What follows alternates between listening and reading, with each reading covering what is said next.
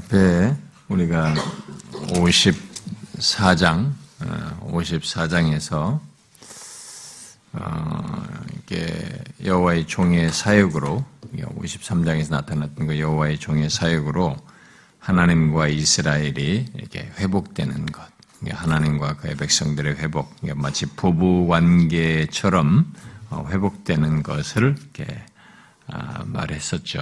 아, 그런데 여기 이제 55장에서는 여호와의 종을 통한 아, 구원을 경험한 자들이 어떻게 하나님께 반응하게 되는지 음, 그것을 해야 하는지 어떻게 반응해야 하는지를 말해주고 있습니다. 두 단락으로 나누어서 보겠습니다. 1절부터 5절, 6절부터 13절로 나누어서 보도록 하겠습니다.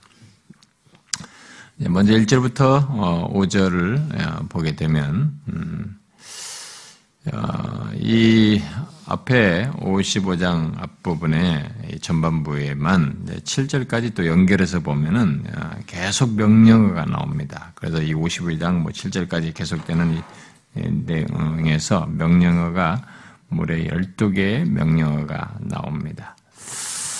아, 그러나 이 명령어들은 아, 경고, 보통 명령어를 통해서 어떤 경고를 하는 경우가 선지서에서 많이 나타났는데 어떤 경고나 잘못에 대한 비난, 질책, 뭐 어, 그런 것을 위한 명령어가 아니고 어, 위로와 격려에 초점을 둔 그런 어, 명령어들로 이렇게 나오는 것을 보게 됩니다.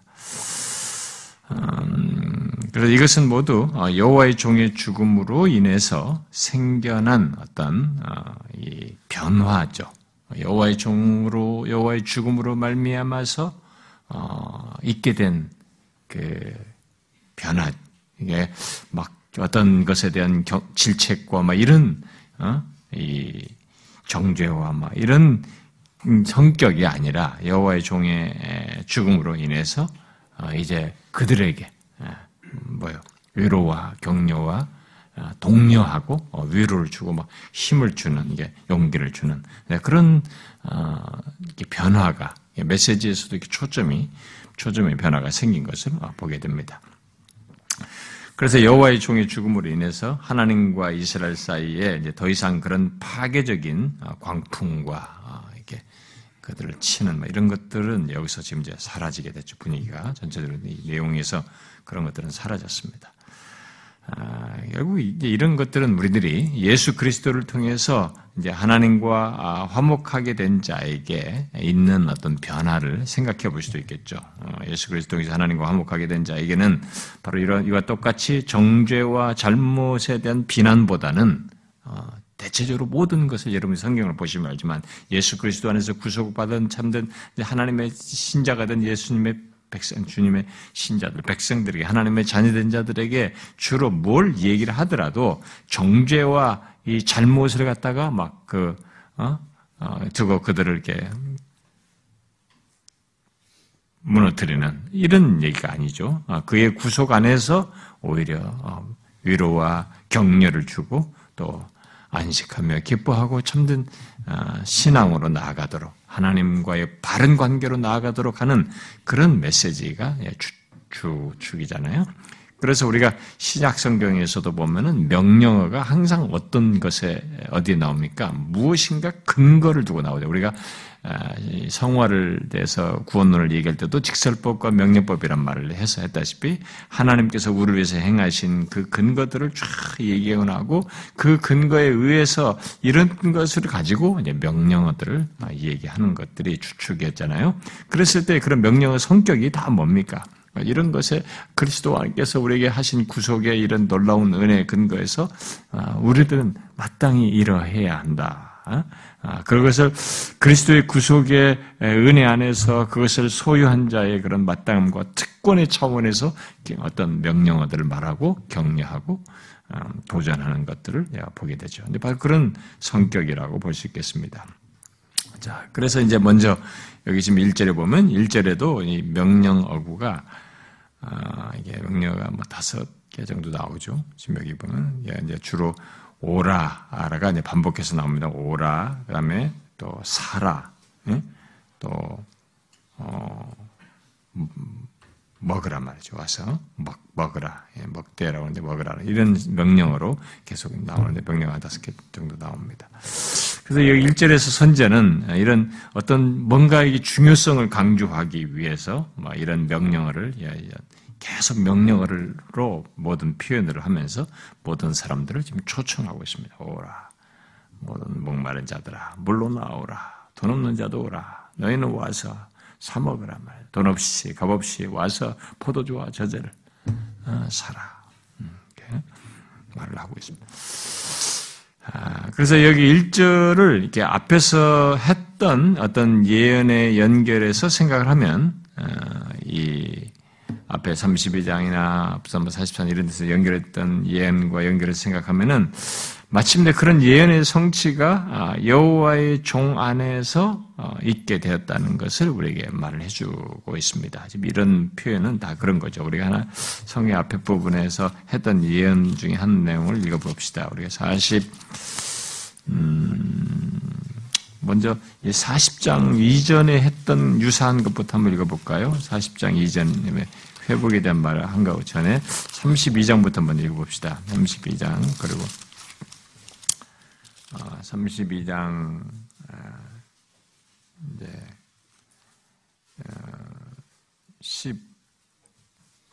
15절 32장 15절 한번 읽읍시다. 시작.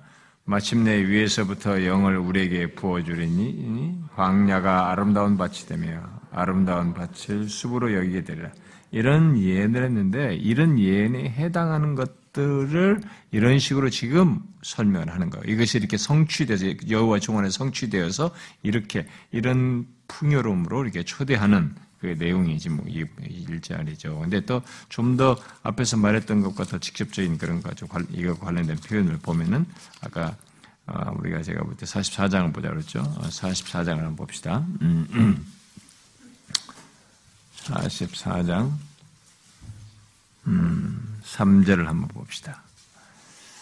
44장 3절 시작.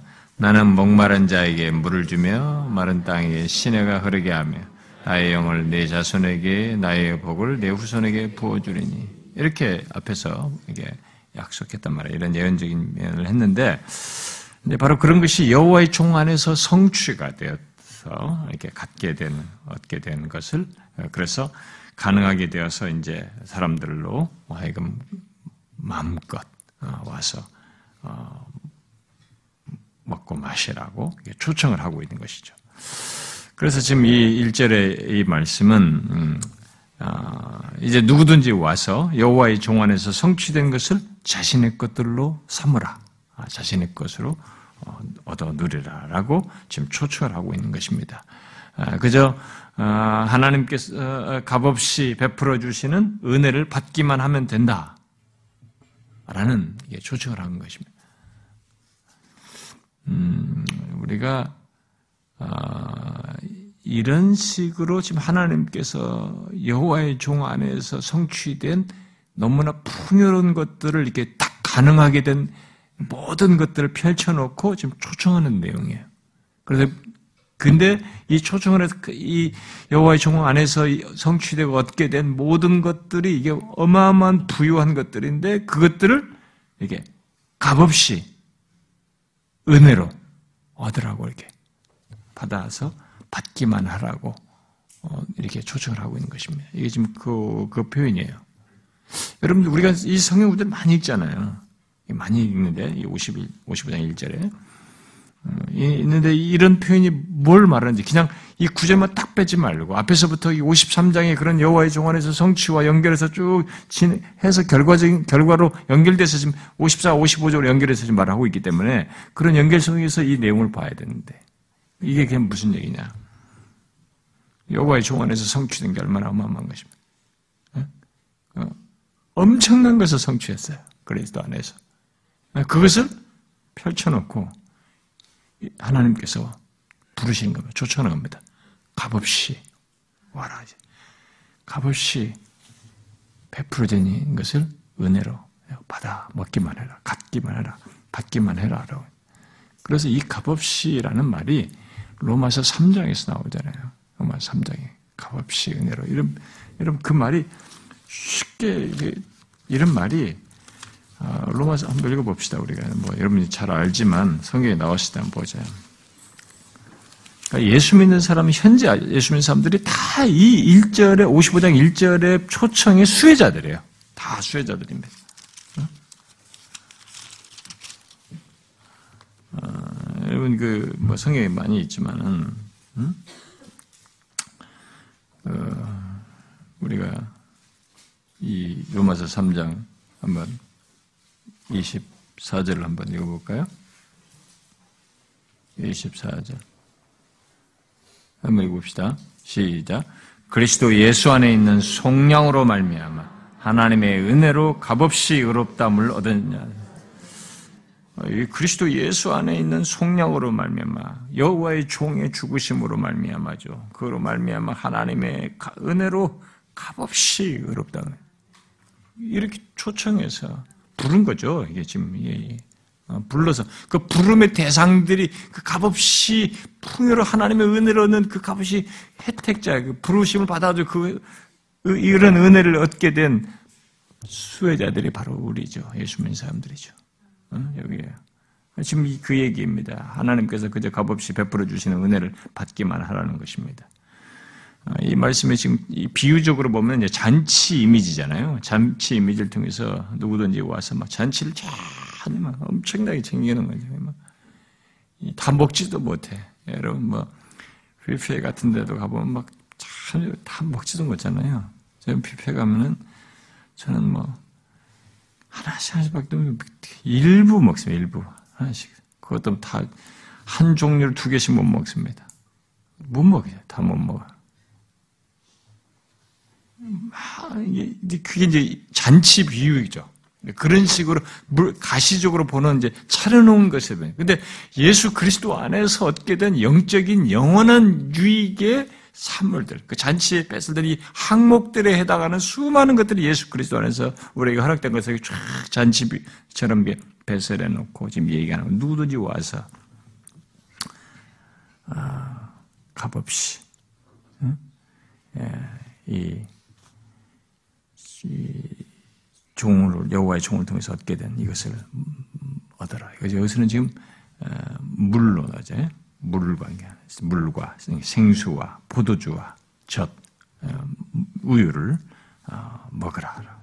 그들에게 이제 가장 필요로 하는 목마른 사람들 가장 지금 뭐가 마셔야 이 사람들이 가장 필요로 하는 것들로 지금 설명하냐 물과 생수와 포도주와 밀크로 지금 얘기를 하는 거죠. 먹으라. 아, 이것은 예수님의 말씀을 생각나게 하는 것이기도 하죠. 예수님께서 어, 자신이 요한복음 뭐 4장에서도 7절에서도 때 자신이 생명, 생수를 주시는 것으로 어? 영원히 마르지 않는 생수를 주시는 분으로 얘기를 하죠. 어, 그렇게 지금 이것에 해당하는 것의 실제를 예수님께서 직접 또 말씀하시기도 하죠. 아, 그런데 여기 지금 값없이 근데 이 표현이 약간 좀 역설적인 표현이죠. 1절에 여러분들이 그냥 읽으면서도 그런 걸 간파하셨는데 모르겠지만 막 값없이 가지라 이렇게 말하면은 법상으로도 자연스럽고 좋을 것 같은데 뭐예요? 값없이 살아 그러잖아요. 좀 뭐가 표현이 좀, 좀 이상하지 않습니까? 그렇잖아요. 값없이라는데 또 뭐 사라는 건 또 뭐야? 이제. 네? 좀 이게 안 맞잖아요. 값없이. 그냥 받아 먹기만 해라 가져라 그냥 이래도 되는데 값없이 살아. 예. 어, 왜 이런 표현을 썼겠어요? 어, 어떻게 값없이 곧 대가를 지불하지 않고 물건을 살 수 있다는 말입니까? 어? 말이 좀 뭐가 안 되잖아요. 음? 표현상으로 보면은. 아, 그러나 이 선지자는 아, 내용을 담고 얘기하는 거죠. 뭔가 아, 이런 역설적인 표현을 통해서 세상에서 가장 귀한 것, 그러니까 지금 이 목마른 자에게 가장 필요로 하는 거죠. 가장 중요하고 가장 값진 것이죠. 가장 값진 것이 아무런 대가 없이 거래되고 있다는 것을 시사준 거예요. 그 의미를 담기 위해서 값없이 살아라고 표현하는 거예요. 거래되는 것을 지금 살아라고 표현하는 거죠. 어? 이 세상에 가장 값진 것, 그것을 아무런 대가 없이 그런 것이 지금 거래되고 있다는 것을 시사해 주는 것입니다. 그게 뭐겠어요? 여호와의 종이 지불한 거죠. 네? 지불해야 할 대가가 있는데 그것을 값없이 받을 수 있다는 거예요. 대가가 없는 게 아니에요. 대가는 지불하는 거예요. 지불했는데 수혜자만 예, 값없이 받는 거죠. 그게 뭐예요? 여호와의 종 안에서 예수 그리스도의 죽으심 안에서 우리에게 주시는 구원이잖아요. 그 복음이라는 게 그거 아닙니까? 내가 뭘 사서 내가 뭘 일해 가지고 얻어서 쟁취해내는 게 아니라 그분이 다 행하신 것 안에서 행하신 것 어마어마한 대가가 지불됐죠. 비용이 지불됐는데 그것이 지금 거래되고 있는 거 우리한테 나눠져 주고 있는 거죠 대상들에게. 예? 근데 그 값없이 우리는 받을 뿐이죠. 음, 그래서 이런 역사적인 표현을 한 것으로 보여집니다. 아, 참 놀라운 초청을 여호와의 종 53장에 연결해서 지금 여기서 그 얘기를 하고 있습니다.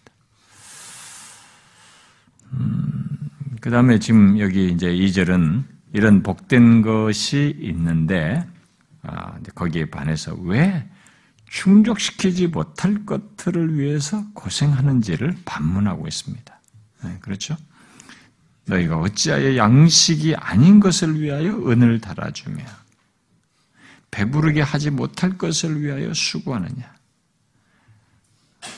내게 듣고 들을 자다 그러면 너희가 좋은 것을 먹을 것이면 너희 자신들이 기름진 것으로 들고 먹으리라. 어, 한 인생이 이 세상에 태어나서 이 이절을 깨닫게 된다면, 어, 네, 그건 어마어마한 변화가 역사람에 생겼다는 것이죠. 어? 양식이 아닌 것을 위하여 막 돈을 쓰는 거야. 자신을 궁극적으로 살려줄 것이 아닌 것을 위하여서 막그 돈을 쓰고 배부르게 하지 못할 것을 위해서 온통 평생을 이렇게 수고를 하는 그런 모습을 지금 얘기를 하는 거예요. 여기서요. 이것은 이미 전도서를 통해서 우리들이 아, 살폈습니다. 아무리 세상에서 예, 예, 세상의 것들로 채워도 그것으로는 채워지지 않는 거예요. 뭐 아무리 거기에 돈을 들리고 수고를 해도 채워지지 않는 그래서 덧없음, 헛되고 헛되다라는 것을 우리가 살폈어요. 그래서 여기 지금 이절은 이제 그런 사실을 말하는 거죠. 진정한 양식, 나를 진정으로 살게 하는 것. 어? 결국 영혼을 살게 하는 양식이 아닌 것을 위해서 그 헛된 것이죠. 그것을 위해서 참온 물질을 다 쓰고 자기 있는 걸 있는 걸 쓰고 온 수고를 다 하는 그런 인생을 사는 것을 지금 그런 조건의 상태를 얘기하는 거죠. 그래서 사람들이 오늘날 이 세상에 널려 있죠. 음, 바로 예수 그리스도를 통해서 여호와의 종을 통해서 주시는 생명의 양식, 영혼을 살리는 양식, 곧 구원을 값없이 예? 받으면 되는데 이걸 모르고 그냥 양식이 아닌 것, 자기를 진정으로 살리는 것이 아닌 것을 위해서 썩어질 것을 위해서 온 수고를 다하고 돈을 다 쓰는 그런 인생 얘기한 것입니다. 그러니까 예수를 통해서 주시는 생명의 양식, 곧 구원을 얻는 것이 아니면 다른 길은 다 덧없는 것이에요. 다 헛수고라는 거죠. 헛되다라는 것입니다. 아, 그 어떤 노력을 해도 어, 죄 아래 있는 자의 모습은 자신의 죄를 해결할 수 없기 때문에 거기서 거기에요. 거기서 거기인 것입니다. 그러면서 선지자는 여기 2절 하반절의 명령을 어, 명령을 지금 얘기하는 거죠. 그래서 뭐래요? 내게 듣고 들을 자다. 그리하면 너희가 좋은, 좋은 것을 먹을 것이며 너희 자신들이 기름진 것으로 즐거움을 얻으리라. 음. 음. 여기 듣다, 듣고 들어오는데 여기 듣다라는 말은 이미 우리 앞에서도 여러 번 나왔습니다만 성경에서 이 듣다는 말은 당연히 이게 전하는 말씀, 선지자의 말, 그리고 하나님의 말씀이죠. 하나님의 말씀을 듣고 순종하는 것을 말을 하죠. 음. 그래서 여기, 여기 1절부터 2절, 1절, 2절 상반절에 초청을 듣고 순종할 때, 예, 순종하는 것을 지금 듣는 것으로 얘기해요. 그래야 할 때 어떤 일이 있게 된다고 말하고 있습니까? 좋은 것, 좋은 것,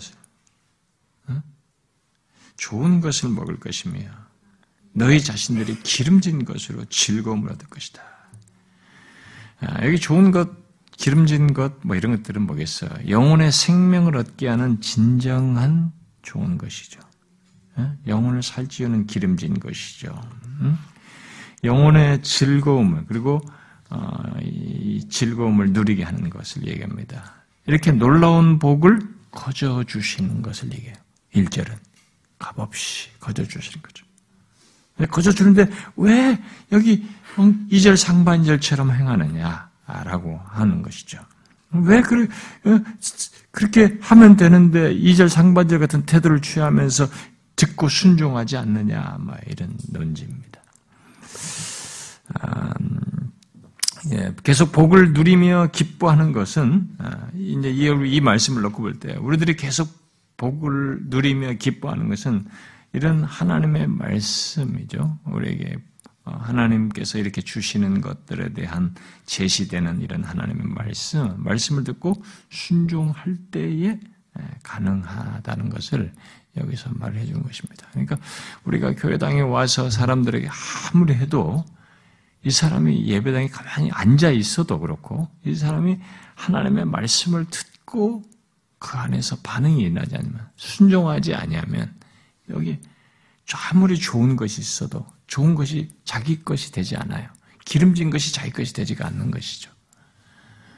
어, 참 교회 안에서 같이 있으면서 그런 의미에서 보면 하나님의 말씀이 이제 듣고 듣는 거죠.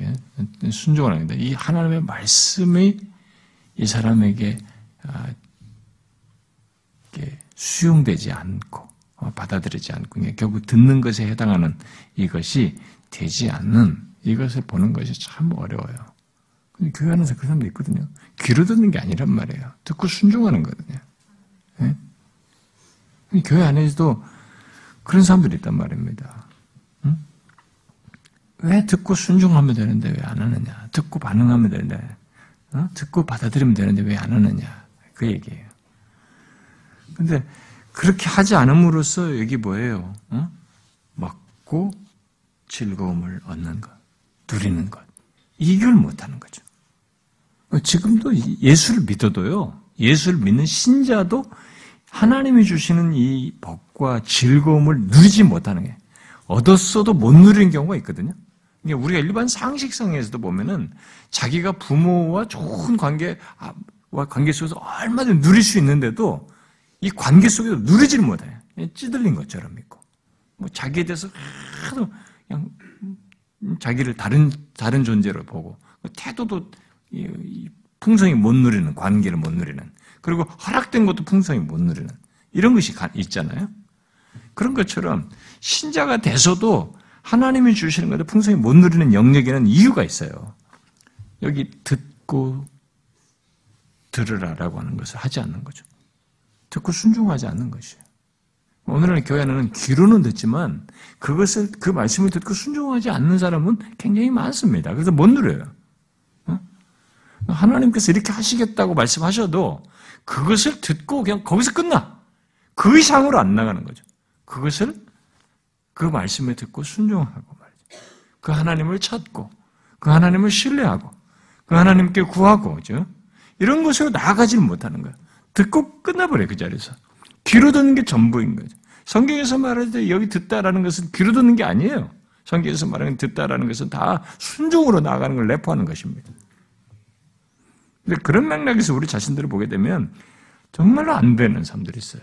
그냥 듣는 게 전부인 사람들이에요. 귀로 듣는 게 전부인 사람들이 많습니다. 여기서 지금 그 얘기예요. 음? 음. 예수 믿으면서도 그런 식으로 어, 정말 모순되는 모습을 가지고 사는 사람들이 제법 있죠. 음. 자, 그런데 선자는 계속해서 네, 그래서 지금 뭐예요? 지금 3절에서 얘기합니다. 다시 귀를 기울이고 나와 들으라. 너희는 귀를 기울이고 내게로 나와 들으라. 그리하면 너희 영혼이 살리라. 내가 너희를 위하여 영원한 언약을 맺으려니 곧 다윗이 가락한 확실한 은혜니라. 이렇게 말하대. 아, 음, 선지자는 하나님께서 그런 자기 백성들에게 영원한 언약, 예? 이렇게 귀를 기울이고 나와 듣는 그 자기 백성들에게 영원한 언약으로 언약을 맺으시는 것으로 지금 여기서 얘기를 합니다. 자기 말에 귀를 기울이는 자, 음? 기울인 자들과 언약을 맺겠다는 것입니다. 어떤 언약이에요? 전에 아, 다윗과 맺었던 언약과 같이 확실한 은혜가 있는 언약입니다. 그러니까 귀를 기르고 듣는 자들에게 확실한 은혜가 있는 말이에요. 확실한 그런 은혜가 있는 언약을 맺으시겠다. 그러니까 은혜죠. 은혜로 대하시겠다. 그냥 확실한 은혜를 그에게 베풀겠다. 그 얘기를 하는 것입니다. 여러분, 근데 여기서 다, 이게 다윗 언약을 상기시키는 내용인데, 하나님은 여기 지금 이, 음, 3절 상반절에서 귀를 기울이고 나와 듣는 자를, 어, 바로 이게 말씀에 순종하는 자들이죠. 순종한 자들과 이런 언약을 맺겠다고 지금 말씀을 하고 있는 것입니다. 어, 그리고 그들에게 너희 영혼이 살리라. 또 내가 너희를 위하여 영원한 언약을 맺을 것이라고 지금 말씀을 하심으로써 영혼의 생명을 영원히 보장하시겠다. 이렇게 말씀하시고. 약속으로. 응? 영혼의 생명을 영원히 보장하시겠다. 예. 이, 그런 언약을 말하는데 다윗 언약으로 왜 말을 했을까? 우리는 질문할 수도 있겠습니다. 그런 언약을 말하는데 왜 다른 말이니? 그 어떤 사람들의 말대로 다윗 언약이 가진 어떤 특징 때문에 그렇다고 볼 수 있겠는데 다윗 언약이 하나님의 극률, 은혜에 근거하여 뭐 다른 언약도 그렇지만은 특별히 다윗에서 그것이 많이 부각된단 말이에요. 하나님의 극률에 근거하여서 언약을 맺고 그것을 강조하기 때문이고 또 다윗 언약이 메시아에 대한 약속을 내포하고 있기 때문에 여호와의 정과 직접적인 관련을 갖고 그런 것을 내포하는 언약이기 때문에 그렇다고 볼 수 있겠습니다. 결국 전하는 말씀에 귀를 기울이고 나와 듣는 자는 그리스도 안에서 허락되는 영생을 영원토록 얻게 될다라는 것을 지금 말을 하고 있어요. 아, 다윗 언약은 아, 사절에서 말하는 바대로 다윗이 많은 민족 앞에 만민 앞에서 하나님의 증인 역할을 하고 그들의 통치자였던 것을 지금 상기시키고 있습니다. 음, 이제 다윗이 특별히 그런 것의 증인이죠. 여러분 여기 다윗이 하나님의 증인이었다는 게 지금 뭘 말하는지 아시겠죠? 응? 어? 그래서 증인으로 세웠다면서 만민의 인도자와 명령자로 삼았다라고 말을 하는데 다윗의 다윗이 하나님의 증인으로였다는 것을 이 사절 하반절 말씀대로 그가 만민의 인도자이고 명령자였다는 것으로 이렇게 설명을 하고 있어요. 네, 그게 뭐 어떤 것이겠습니까? 모든 민족의 다윗은 주변국들을 다 정복해가지고 그들을 폭정을 한 것이 아니에요. 선이 그 주변국들을 다 이렇게 그래서 히람이나 옆에 두로나 이들이 솔로몬에도 다 잘하지 않습니까? 그 다윗의 말을 듣고 성년진들이 다 다윗이 이 주변국들을 모든 만민의 지도자요 명령자로서 어, 주변 국가를 다스림으로써 하나님의 능력을 증거했죠. 어, 하나님의 능력을 증거했기 때문에 아, 하나님의 증인으로 지금 말을 하는 것입니다. 결국 다윗이 많은 민족들을 정복하여 다스리는 것, 어, 바로 그의 승리와 통치는 하나님의 능력과 증, 주권에 대한 아, 증거였던 것이죠. 근데 이런 증거는 어, 다윗이 그런 면에서 하나님의 증인이었다라고 할 때 이런 증거는 어, 우리에게도 똑같아요. 사실은요. 어, 이런 증거는 우리를 통해서도 나타날 수 있는 것입니다. 하나님은 우리를 만민의 증인, 또 내 옆에 만나는 주변 사람들의 증인으로 세우셨어요.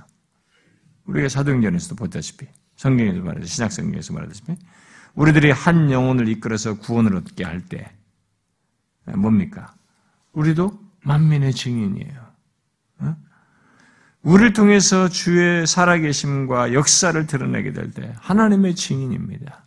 우리를 보고 하나님의 살아계심을 보고 하나님의 어떠하심을 그 주변의 모든 사람들에게 하나님의 증인으로 있는 것이죠. 어? 그들이 구, 나를 통해서 복음이 아, 예수 그리스도가 알려지고 들려져서 이들이 구원받는 것뿐만 아니라 저 사람을 통해서 뭔가 이게 어? 하나님의 능력이다. 아, 저 사람도 하나님이 이렇게 하시는구나. 저가 믿는 하나님이 저렇게 하시는구나. 이런 것을 통해서 만면의 증인이 되는 것이죠. 우리가 그런 면에서 복음을 전하고 다른 사람들에게서 어떤 증인으로 있는지 우리 자신을 한번 봐야 되겠죠. 같은 맥락입니다. 그런데 여기 지금 이제 5절에 아, 너가 누구인가가 여기서는 아, 제기되는 질문입니다. 여기서 5절에 너는 누구일까? 그죠? 보라 네가 알지 못하는 나라를 네가 부를 것이며 너를 알지 못하는 나라가 네게로 달려올 것은 여호와 네 하나님 곧 이스라엘의 거룩하신 이로 말미암음이니라 이는 그가 너를 영원롭게 하였느니라 이렇게 말했습니다. 5절에 너는 누구일까요? 이 말을 듣는 이스라엘일까요? 아니면 다른 누구일까요? 1절과 아, 3절에서 이스라엘 염두에 두고 말할 때는 복수형을 썼어요. 너희 이렇게 써요. 너희들이라고 했는데 그런데 여기서는 단수 너로 얘기하고 있단 말이죠. 그렇다면은 여기는 지금 어떤 한 개인을 얘기하는데 이 누구일까? 어? 아, 다윗의 후손으로 오시는 메시아 아, 바로 여호와의 종이라고 할 수 있겠죠. 여기서 아, 물론 여호와의 종 들로서 복수로서 여호와의 종들로서 어, 이스라엘도 포함해서 생각할 수 있습니다. 그러나 아, 온 세상의 구원의 빛을 비추는 일을 근원적으로 하실 분은 메시아이신 거죠. 그래서 여기서는 바로 이 메시아를 통해서 있게 되는 것을 말한다고 볼 수 있겠습니다. 음? 자, 그 다음에 두 번째 단락으로 넘어갑시다. 6절부터 13절을 보면, 음, 자, 하나님의 말씀에 귀 기울이고 순종하는 자에게 영혼이 살게 되고 다윗에게 주셨던 것과 같은 은혜가 주어질 것을 말했는데, 자, 이제 그런 사실이, 그런 사실에 근거해서 하나님께 돌아오도록 백성들을 초청하고 있습니다. 아, 하나님은 여호와의 종을 통해 치료하시고 위로하며 모든 은혜를 주시기를 원하십니다. 아, 그는 더 이상 아, 멀리 계시지 않고 가까이 계시는 가까이 하기를 원하셔서 가까이 오시는 분으로 오신 분으로 지금 얘기를 하고 있습니다. 그렇죠? 너희는 여호와를 만날 만한 때 찾으라. 가까이 계실 때 그를 부르라. 이렇게. 하나님은 가까이 오신, 만날 수 있는 분, 가까이 계신 분으로, 오신 분으로 얘기합니다. 그래서 어떻게 해야 되느냐? 그런 분에게. 어떻게 해야 그러면 가까이 계신 그분과의 관계 속에서 은혜를 누릴 수 있느냐? 네? 의외로 간단하고 쉬운 대답을 여기서 얘기합니다. 만날 만한 때 찾으라. 그리고 가까이 계실 때 부르라. 그를 부르라. 찾고 부르라. 아주 간단한 얘기를 하고 있습니다. 그 하나님을 찾고 부르라. 라는 것이 대답이에요. 여러분, 인간의 본성이요. 아, 그래도 뭔가를 아주 어렵게, 어렵게, 어렵게 해서 내가 탁탁탁 쟁취해가지고 여기 결론에 딱 이래야 성취감이 있는데, 아니 그렇게 크고 내 운명이 좌우되고 영원한 것이 좌우되는 것을 너무 쉽게 얘기해. 찾으라. 와서 말이지. 응? 찾으라. 부르라. 이게 뭐야? 아, 이건 아닌 것 같다. 이게, 아, 이게, 이게 안 되는 거예요. 성경이 말하는 이, 그, 이미 여호와의 종 안에서 성취된 많은 것들을 가지고 이제 가까이 오셔서 우리에게 모든 걸 줄 준비를 다 하고 있는 이분에게 그분이 가지고 주시는 것이 너무 어마어마해. 내 인생의 영원한 운명을 좌우하는 것이야. 근데 그분, 그래, 뭐, 죄에서 사망에서, 사망에서 구원하고, 죽음을 해결하고, 영생을 얻고, 생명은 이 어마어마한 얘기를 하는데, 그럼 그럼 어떻게 했냐? 뭐, 어떻게 하면 돼요? 이렇게 했는데, 만날 수 있을 때, 가까이 오셨을 때, 그를 찾고 부르라. 아, 이렇게 말하니까, 아, 좀 싱겁단 말이지. 그 자존심 상한단 말이지. 그것도 내가 좀 뭔가 기여를 해가지고, 좀 뭔가 열심히 좀 해가지고, 이렇게, 하면, 그렇게 해서 된다 그러면 내가 좀 한번 해보겠는데, 너무 간단하게, 주 예수를 믿어라. 그래야만 네가 내 구원을. 아, 이거 뭐야, 이게 너무 간단하다. 여기서 사람들이 의외로 힘들어합니다. 여러분들이 예수를 믿게 돼서 그런, 그런 과정을 모르실지 모르겠지만, 인간 본성이 여기서 갈등을 해요. 아, 이거 너무 웃긴다, 이거예요. 그래서 이게 의외로 사람들에게서 부딪히는 문제입니다. 그러니까 교회를 오래 다녔어도 진짜 예수 그리스도를 딱 믿는 문제에 왔을 때 이 문제 앞에서 당황해요. 아, 그래도 뭔가 좀 막 새벽 기도를 10번 하고 20번 하고 뭐, 뭐 1년에 한 번 안 빠지고 뭘 하고 그러면서 한다 그러면 딱 좀 소위 시원할 텐데 그게 아니란 말이에요. 여기서 딱 사람들이 뭡니까? 특별히 자기에 대한 뭐가 있다고 생각하는 사람들. 그게 자기가 나름대로 남들에게 비교적으로 선하다고 생각하든지 그리고 사회적으로 지위가 있다든지 뭐가 가진 것이 있다든 배운 것이 있다든가 뭔가 상대적으로 가진 것이고 자기를 우월하다고 보고 뭔가라도 장점을 있는 사람들일수록 더 심해요 이게 이렇게 하라고 하는 게 여러분 어떻게 생각합니까? 별로 안 느껴봤어요? 지금도 복음을 전하면요 사람들이 이렇게 말하는 것에서 어려워합니다. 그래서 딱 종교를 스타트를 할 때 어디가 사람들이 더 선호하냐면 기독교의 이런 복음이 아닌 반복음적인 것을 더 좋아해요. 모든 기독교를 제외한 모든 종교가 인간으로부터 스타트한단 말이에요. 나로부터 뭘 해서 신에게 이르거나 구원에 이른단 말이에요. 근데 기독교만 유일하게 하나님이 오셔서 뭘 주어가지고 그것을 얻음으로써 구원하는 이 거꾸로 되는 걸 유일하게 기독교가 말한단 말이에요. 그러니까 다른 모든 종교가 그걸 말하니까 모든 종교들이 다 이 많은 세계, 이 많은 숫자들이 열심을 하는 것입니다. 여러분 힌두, 불교, 무슬림 모든 게 다 그래요. 이단들도 다 똑같습니다. 심지어 기독교의 변종인 율법주의도 다 똑같아요. 모든 기독교에서 빗나간 사람들이 다 보면 우리가 뭔가를 하면 되는 거야. 뭐 신비주의든 뭐든 간에 다 그렇게 하게 되면 충족도가 있단 말이에요. 자존심이 안 건드려요. 왜냐하면 내가 기여도가 있거든. 나라는 제가 거기에 일부를 차지하기 때문에 성취감이 있어요. 문제가 안 된단 말이에요. 근데 딱 이 부분이 걸리는 거예요. 근데 기독교가 이 복음을 안 전하는 거예요. 자존심 세고 자기를 잘 지키고 싶은 사람들에게 당신이 이렇게 하고 이렇게 하면 잘 됩니다. 그래서 이 사람을 그대로 보존해 주는 가운데서 하나님이 복을 주시고 하나님이 뭘 어떻게 하시고 하나님이 당신을 잘해주고 구원을 주신 이쪽으로 기독교 복음을 탁 변제시켜 버렸어요. 사람들이 그걸 좋아하는 것입니다. 여러분들은 제가 이런 얘기를 많이 하니까 별것 아닌지 모르지만 저는 여러분만 생각하는 사람이 아닙니다. 오늘의 교회 영적인 현실 전체를 바라보는 것이고 세계 교회를 바라보는 것입니다. 그리고 오늘의 기독교와 많은 사람들을 같이 보는 것입니다.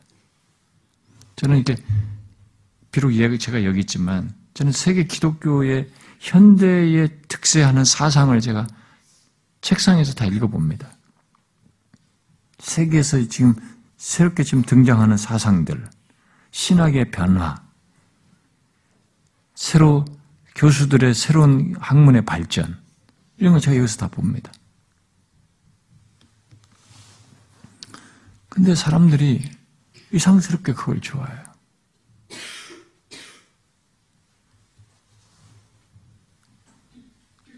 그래서 목회자가 쉽게 갈 수 있는 기준이 뭐냐면 이 시, 이런 복음을 말하지 않는 것이에요. 그냥 건드리지 않고 당신 다 그대로 놔두고 하나님은 이렇게 쉽게 당신에게 뭘 주는 것으로 그 사람의 자존심을 다 지켜주면서 하는 것입니다.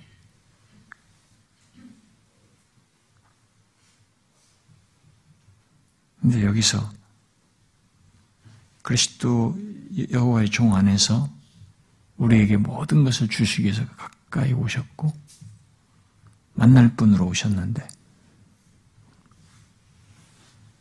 바로 그 조건에서 우리가 어떻게 하면 좋을까요? 라에 대해서 찾으라, 부르라 이렇게 간단하게 대답합니다.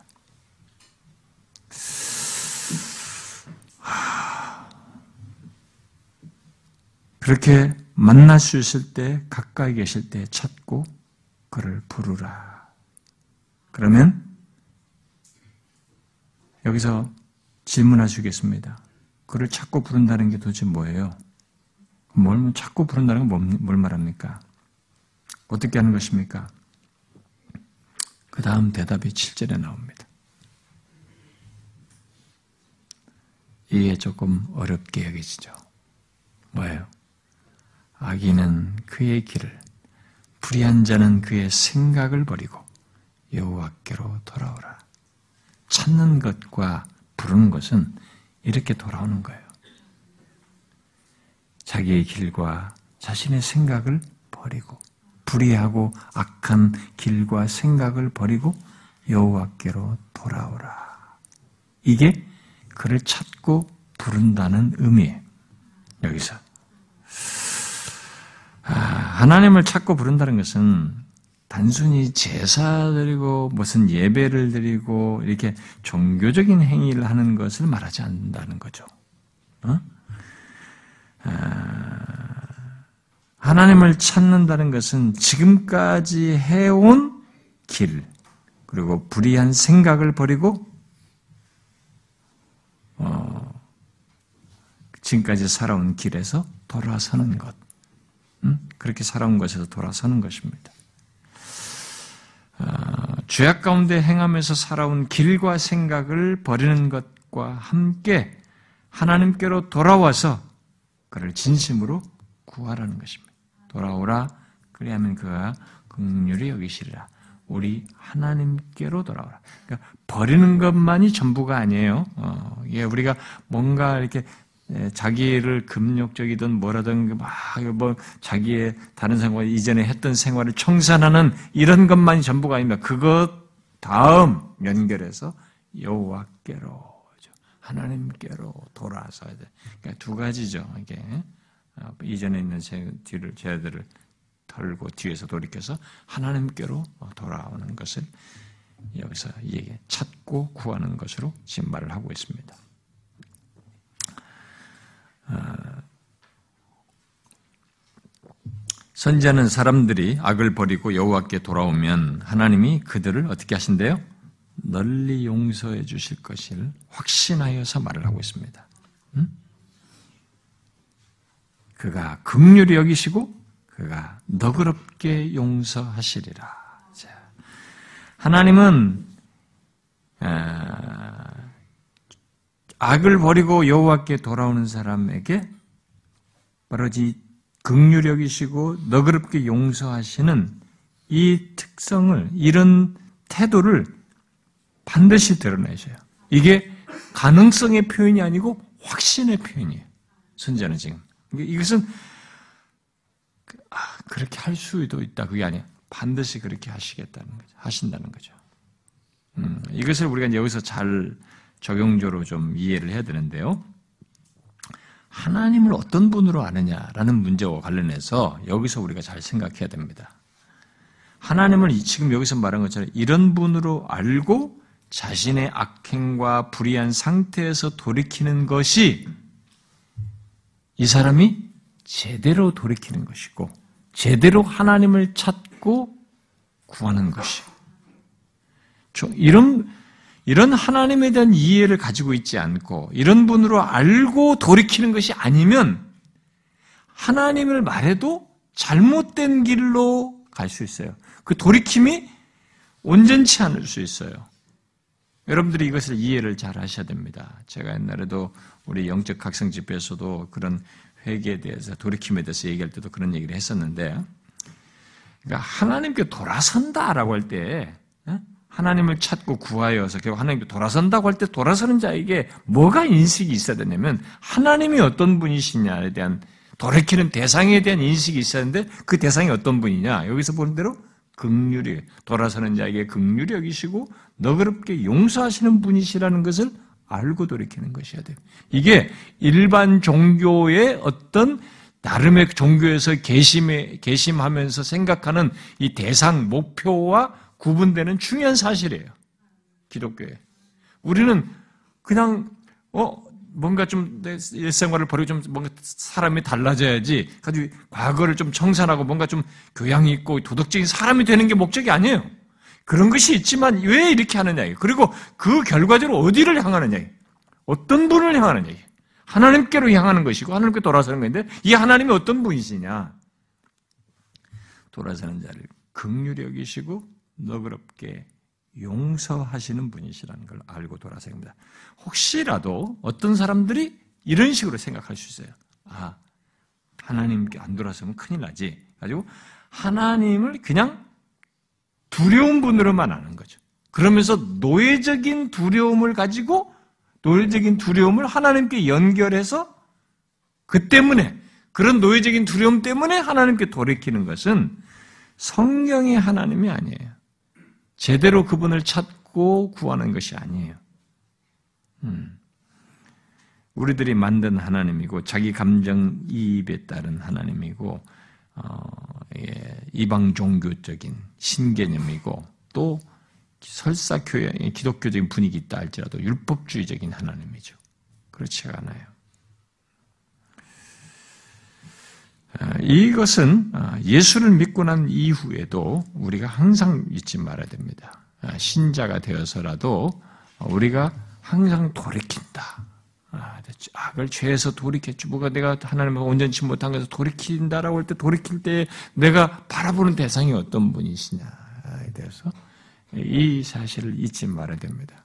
그는 어, 버리고 돌이서는 자에게 극률이 여기시며 너그럽게 용서하시는 분이세요. 그래서 사도 요한이 요한일서에서 죄를 자백하면 그는 미쁘시고 의로우사하죠. 여기 미쁘시고는 신실하시다는 거죠. 깨끗게 하신다. 네. 같은 맥락이죠.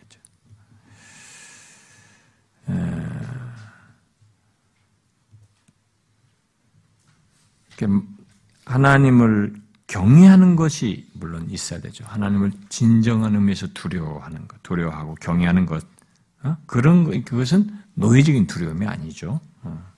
그것은 하나님의 거룩하심 앞에서 죄 있는 자가 찾는 어떤 죄 있는 자가 갖는 진실한 마음과 인식일 뿐이지, 그 하나님을 이렇게 하나님은 돌아서는 자에게 극률과 너그러운 신 그런 용서를 주시는 분이신 것이죠. 그래서 어, 두려워한다, 경외한다 이게 어떤 이전에도 있지만 노예적인 두려움을 가지고 말하는 것이 아니에요. 오히려 그런 하나님에 대한 인식 속에서 죄를 혐오하고 돌이키는 것을 말하는 것이고, 그러나 돌이켜서 나를 이렇게 돌이키는 자를 향하는 하나님 어떤 분인가라고 할 때 그분은 극률이 여기시고 어, 너 그렇게 용서하시는 분이시다. 음, 그것을 우리가 잊지 말아야 됩니다. 이스라엘 백성들은 하나님을 두려워하는 하나님만 알고 돌아올 때도 그런 하나님을 의식한 거죠. 두려운 분으로만 의식해야 돼요. 예? 예.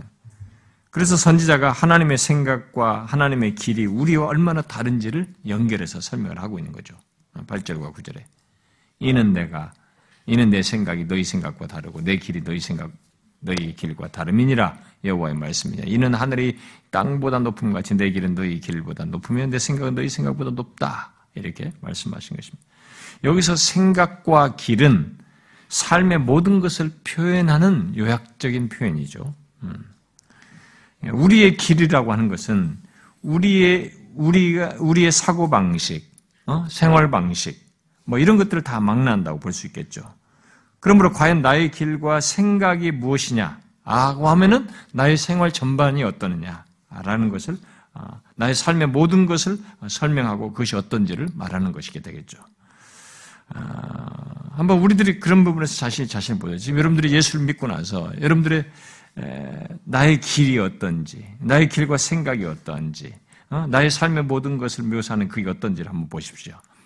너무 하나님의 생각과 하나님의 길과 다른 것은 아닌지, 또 하나님의 생각과 하나님의 길을 이해하지 못하면서 가고 있지는 않은지, 우리는 그런 걸 생각해 봐야죠. 하나님의 생각과 하나님이 원하시는 삶의 방식을 내가 알지 못하고 여전히 내 생각과 내 길을 주장한다. 음, 돌아선 것이 아니죠. 어? 주님 찾아서 돌아선 게 아니죠. 어. 그런데 하나님은 여기서 지금 오해하고 있는 예? 어,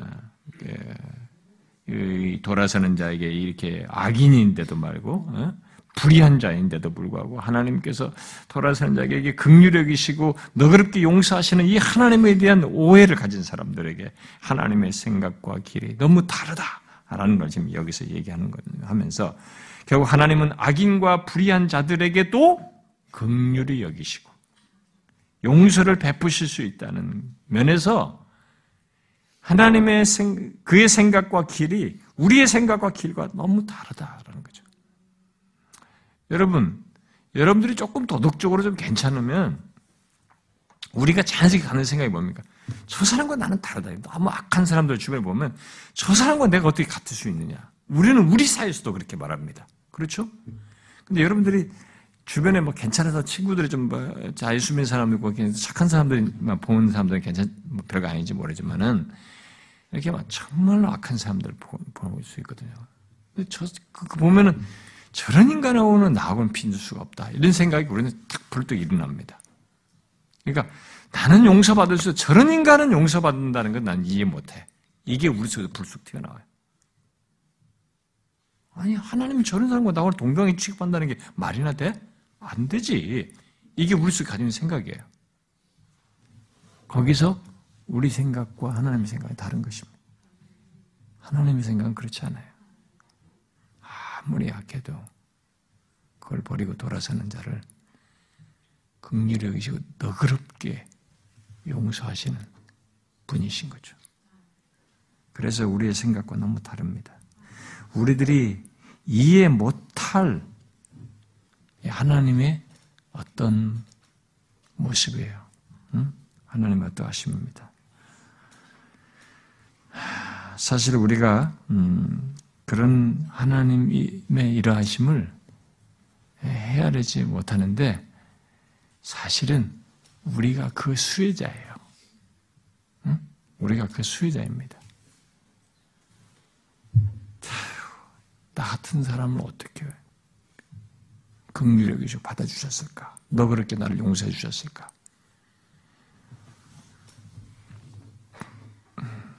여러분, 그거 어, 형용하지 못한 사실이에요. 하나님께서 어, 그래서 여러분이 존 뉴턴 같은 사람이 나 같은 죄인 이렇게 했는데 그게 우리 모두에게 해당돼요. 진짜로 모두에게 해당됩니다. 다른 사람은 몰라도 나 같은 죄인은 불가능해. 이래라고 생각했는데 그런 나를 구원해 주시고 용, 너 그렇게 용서해. 그래서 Amazing Grace를 작사한 거죠. Amazing Grace. 진짜 놀라운 은혜다. 네? 하나님의 생각과 우리 생각의 차이가 어느 정도냐? 구절에 말한 대로 하늘과 땅만큼 다른 것이죠. 우리의 생각은 하나님의 생각에 미치지 못한다는 거죠. 우리는 구원하시면서 용서하시는 하나님을 우리는 아무리 생각해도 땅 수준이에요. 하늘에 미칠 수가 없습니다. 너무 달라요. 너무 다릅니다. 여러분들은 그런 면에서 하나님을 묵상해 봐야 되는 것입니다. 이러하신 하나님을 묵상해 봐야 거예요. 내 수준과 같다고 생각하면 안 됩니다.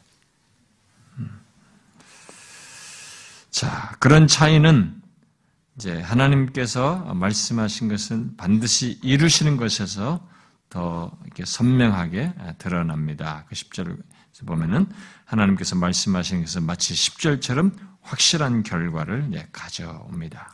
뭐예요? 10절에 이는 비와 눈이 하늘로부터 내려서 그리로 되돌아가지 아니하고 땅을 적셔서 소출이 나게 하며 싹이 나게 하며 파종하는 자에게 종자를 주며 먹는 자에게 양식을 준과 같이 내 입에서 나가는 말도 이와 같이 헛되이 내게로 돌아오지 아니하고 나의 기뻐하는 뜻을 이루며 내가 보낸 일에 형통함이니라 라고 했습니다.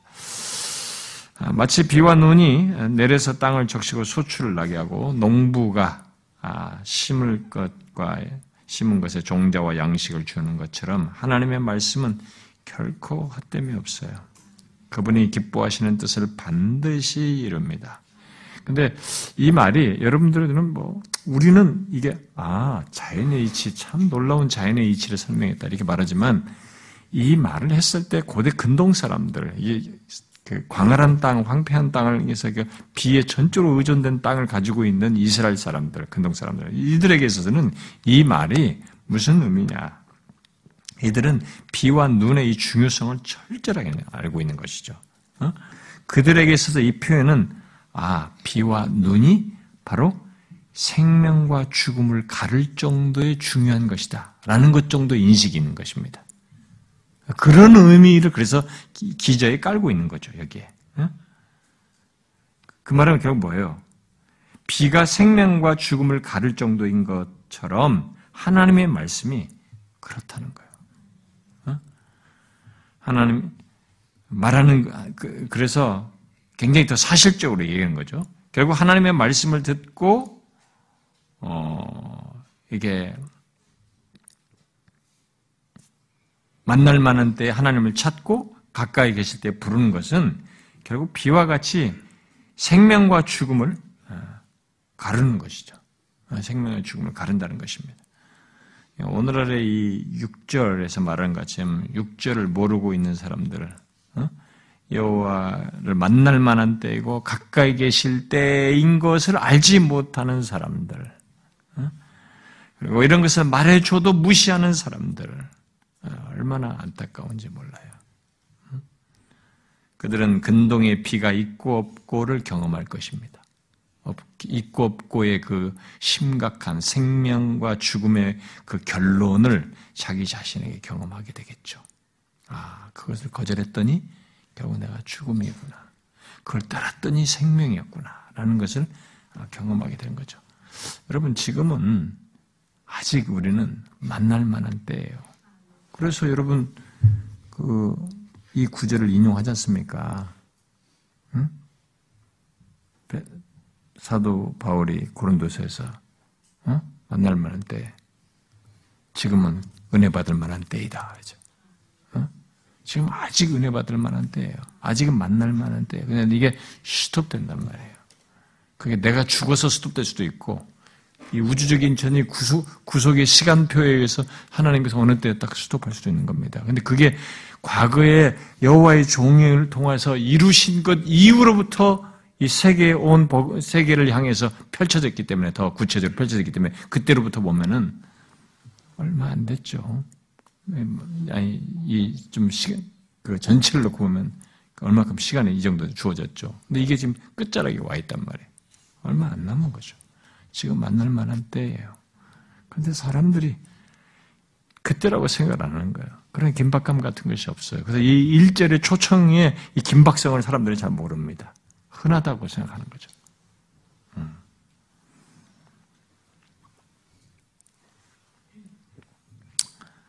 그래서 여기 지금 이제 어, 뒤에 이제 마지막 두 구절 12절과 13절은 하나님의 말씀을 듣고 그를 신뢰하는 사람들에게 주어지는 약속이라고 말할 수 있겠습니다. 그런 남은 자들에 대한 어떤 결론적인 내용으로서 어, 어쩌면 55장의 결론이고 어떤 사람들은 이 40장부터 55장의 결론이라고도 말하기도 합니다. 이 내용은 뭐예요? 하나님의 백성들이 기쁨의 행진을 하며 어, 바벨론으로부터 나올 것을 이제, 시사해 주는데 먼저 1차적으로 그들에게는 음. 그래서 여기 12절은 하나님의 말씀을 순, 듣고 순종하는 자들이 하나님의 인도를 따라 자신을 속박하는 상태에서 벗어나 떠나게 될 것을 말하는 것이죠. 어? 지금 보면은 너희는 기쁨으로 나아가며 평안히 인도함을 받을 것이요 산들과 언덕들이 너희 앞에서 노래를 바라고 들의 모든 나무가 손뼉을 칠 것이다. 하나님의 백성들의 그런 행보에 만물이 환호할 것을 얘기하는 것입니다. 잣나무는 어, 가시나무를 대신하고 나고 화석류는 찔을 대신해서 난 것이다. 이것이 여호와의 기념이 되고 영영한 표징이 되려 끊어지지 아니할 것이다. 이렇게까지 연결해서 얘기하는데 산과 언덕이 소리치면서 노래하고 들의 나무들이 손뼉을 치며 그들을 반기고 있는 것을 얘기하는 겁니다. 여기 지금 또 잔, 13절에서 말한 것처럼 잣나무와 가시나무를 대신하고 값진 화석류 나무가 아, 찔레를 대신하여서 아, 장차 올 백성들을 지금 맞이할 것을 지금 얘기를 하고 있어요. 그래야 해서 그 모든 일을 행하신 분이 결론적으로 이 모든 일을 행하신 분이 뭐예요? 하나님이신 것을 기념하며 기념하고 또 영원한 표징이 될 것으로 얘기하고 있습니다. 자, 여호와의 종을 통해서 구원이 있게 되는 것, 곧 극률과 용서가 있게 된 되어서 되어서 온 세상이 이렇게 자유와 기쁨을 얻게 되는 것. 이것은 모두 하나님께서 행하신 일이며 아, 그 일에 대한 영원한 증거요 표징인 것이죠. 그래서 그것을 마지막에 지금 13절에서 얘기를 하고 있습니다. 아, 여러분 지금 앞에서 영원한 무엇 이렇게 말한 것이 몇 개 있었죠. 54장에서 어, 뭐였어요? 영원한 자비가 있었어요. 54장 8절에. 근데 앞에 55장 3절에서 영원한 언약 이렇게 말했습니다. 그런데 여기 지금 뭐예요? 영원한 표징이 영영하는 영원한 표징 또는 증거를 지금 말을 하고 있습니다. 자, 이것을 영영한 영원한 표징 증거로 말하고 있어요. 지금 뭐예요? 이렇게 악인들, 불의한 자들에게도 긍휼을 베푸시고 너그럽게 용서하시는 여호와의 종에서 이루신 것 안에서 그렇게 하시는 이 일이 영영한 표징인 거죠.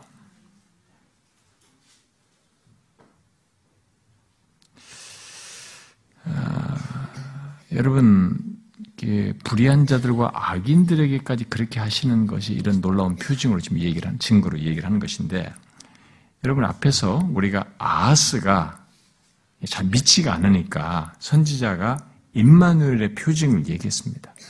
임마누엘, 처녀가 나을 것을 얘기하면서 또 임마누엘의 표징을 또 얘기했습니다. 아, 근데 임마누엘의 표징, 징조를 얘기했는데, 아, 이제 하나님께서 백성들이 여기 지금, 예, 아직 믿지 않는데도, 어, 이게, 예, 백성들이 하나님을 신뢰하지 못함에도 그들을 위해서 영영한 표징 증거를 지금 주고 있는 것입니다. 여기서 바로 여호와의 종 안에서 누구든지 나오는 자에게 극률과 너그러운 용서를 주시겠다고 하는 증거를 주는 영원한 증거를 주시고 있는 것입니다. 누구든지 여호와의 종께서 이루신 것 안에서 나오는 자는 극률과 너그러운 용서를 주시겠다. 그 수혜자가 누구예요? 우리입니다, 여러분. 이 영영한 표징이 지금까지 그대로 지켜지고 있는 거예요. 누구든지 여호와의 종 안에서 나오는 자 에게 극률과 너그런 용서를 주시겠다. 그 영원한 표징을 예수 그리스도의 십자가의 죽으심 안에서 선명하게 드러내셨고 실제로 그 용서와 너그러, 극률과 너그러운 용서를 그 뒤로 쭉 모든 사람들이 지금 경험하고 있죠. 확인하고 있죠. 그래서 우리가 성찬을 받을 때 뭡니까? 영영한 표징을 확인하는 것이죠.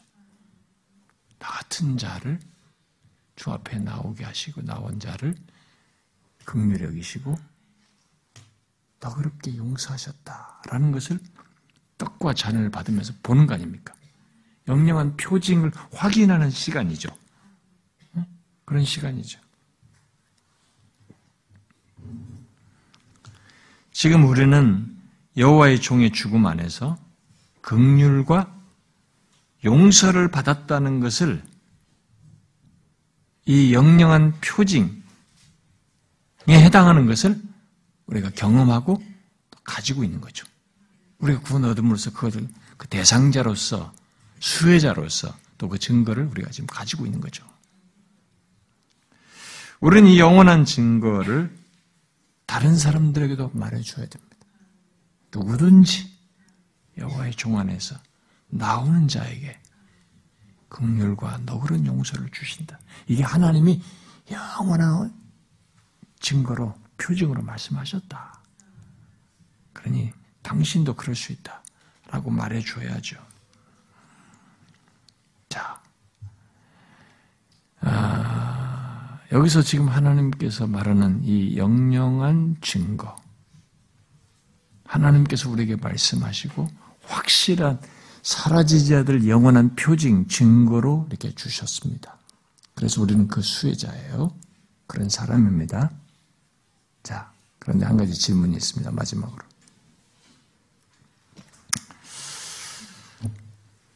예수 믿는 사람은 이렇게 말씀하신 것 안에서 예수 그리스도께서 여호와의 종께서 십자가에 달려 죽으심을 이루신 것 자체가 이 영원한 표징으로 우리에게 이미 드러내셨어요. 그, 그것을 우리가 수혜자로서 갖게 된 것입니다. 너무 확실한 거죠. 너무 확실한, 그것을 우리가 지니고 있어요. 갖고 있어요. 그래서 이것을 딱 1년짜리, 10년짜리로 갖게 한 것이 아니라 영원한 표징으로 주었기 때문에 주님이 오실 때가도 이것을 드러내시면서 나타내시는 일을 계속 하지만 그 수혜자들에게도 이것은 그런 영원한 표징으로 남아 있어요. 우리는 계속되는 겁니다. 이 증거를 가지고 사는 사람들, 증거자인 거죠. 영원한 증거의 대상자들이죠. 하나님께서 앞에 이 말을 할 때 내가 말한 거 반드시 이루어진다. 돌아온 거, 그냥 돌아온 거 없다. 라고 하면서 이렇게 말씀하셨고 또 그걸 드러내셔요. 그래서 우리는 그 수혜자입니다. 그런데 예수 믿는 우리들이 하나님께서 우리에게 무엇이든지 말씀을 하셨고 그렇게 이미 이렇게 성취하시고 영원한 표징으로까지 가장 확실한 하나님의 아들이 여호와의 종으로 오셔서 그 영원한 표징을 확고하게 보여주시고 그것에 근거한 대상이 되어서 그 수혜자가 됐는데도 우리들이 하나님을 믿고 주님의 말씀을 듣고 따르는 데 있어서 이 시간적 주기가 너무 짧아요. 시간적 주기가 너무 짧아요. 무슨 말하냐면 예수 믿는 사람은 최소한 이 영원한 표징을 소유했거든. 이게 제한된 시간짜리가 아니란 말이에요. 그 대상자들. 그런데 계속 예수를 믿으면서도 하나님의 말씀을 잠깐 듣고도 돌아가면 어떤 사람은 문 밖에 나가서부터 잊어버려요. 그 다시 싹 하나님과 자기의 관계가 없는 것처럼 이 영영한 관계, 영원한 표징을 지녀서 표징이 결국 말해주듯이 영원한 관계를 가지고 있는 사람이고 그가 우리에게 말씀하신 걸 반드시 이루시며 그렇게 데려가실 것이고 최종적으로까지 이끄실 분이신데 그 과정 속에서 일어나는 수많은 일까지 우리에게 도우시면서 우리를 이끌어 주실 것인데 돌아서만 잊어버려요. 그래가지고 하나님의 말씀이 어떤 사람에는 한 시간도 안 가요. 어떤 사람은 하루짜리예요. 그날이야. 어떤 사람은 일주일짜리예요. 일주일마다 똑같고 똑같고 똑같고 다 그러면 책박이 돼. 인간의 연약함과 문제가 있어서 그럴 수 있지만 이 영원한 표징에 관해서만큼은 그래서는 안 되는 것인데도 계속 반복해요. 묻고 싶어요. 여러분의 시, 이런 것에 대한 신뢰와 확신이 그 시간의 간격이 신앙의 이런 확신의 간격이 얼마의 기간짜리입니까? 하루짜리입니까? 일주일짜리입니까? 한 달짜리인가요? 1년? 여러분, 영원한 것이에요, 우리는. 그런 영, 여호와의 종의 죽음 안에서 우리에게 허락된 그가 우리를 극률히 여기시고 너그럽게 용서하셔서 실제 그 표징의 대상자로서 있는 것입니다. 이 표징은 영원한 표징이어서 사라지는 게 아니에요. 그러니까 돌아서서 무슨 일을 만나도, 무슨 사건을 만나도, 내가 오늘 기분이 너무 안 좋아도, 막 심령이 우울해져도, 그리고 오늘 일이 다 너무 안 돼도, 사업이 너무 안 되고, 너무 비참해져도, 그런 것으로 내가 흔들릴 수 있는 존재는 아닌 것이. 근데 너무 주기가 짧아요. 참 신앙생활을 너무 어이없이 하는 사람들이 많습니다. 여러분, 왜 성경에서 여기에 왜 그냥 자비라고 하시지, 그냥 언약을 맺었다고 하시지, 왜 거기에 영원한 자비, 영원한 언약, 영원한 표징, 증거, 왜 이렇게 하십니까? 여호와의 종 안에서 지금 다 여호와의 종 사건 이후에 나오잖아요. 54장 8절에서 영원한 자비, 55장 3절에서 영원한 언약, 여기서 지금 영원한 표징 나오잖아요. 여호와의 종 안에서 이게 실제 사실이었어 그래요. 한번 생각해 보세요. 그렇게 가볍고 가변적인 것인지 내 감정 기분에 따라서 이런 용서하시면 너 그렇게 용서하시며 우리를 갖다가 받아주신 것이 그렇게 가벼운 것인지 얼마 안 가는 며칠짜리인지 그렇게 흔들릴 수 있는 것인지 한번 생각해 보시라고요.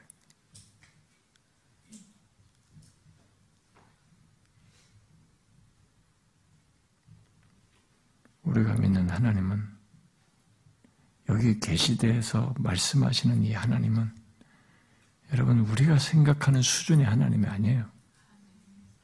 내 감정 수준의 하나님이 아닙니다. 아, 그걸 정확히 하셔야 됩니다. 우리가 예수를 믿으면서 교회당에 와서 가만히 무슨 설교 듣고 그냥 조금 그 마음에 유연을 놓고 또 돌아가서 아, 또다시 안 되는구나. 또다시 유를 좀 받아야지. 이렇게 반복하면서 심리적 타치나 받으려고 하는 심리적 치유나 받고 심리적 안정이나 받으려고 하는 그런 식으로 신앙생활 하면 안 되는 것입니다. 우리는 흔들리지 않는 만세 반석이라고 하잖아요. 우리는 영원한 반석을 가지고 있습니다. 영원한 반석 위에 서 있는 것입니다.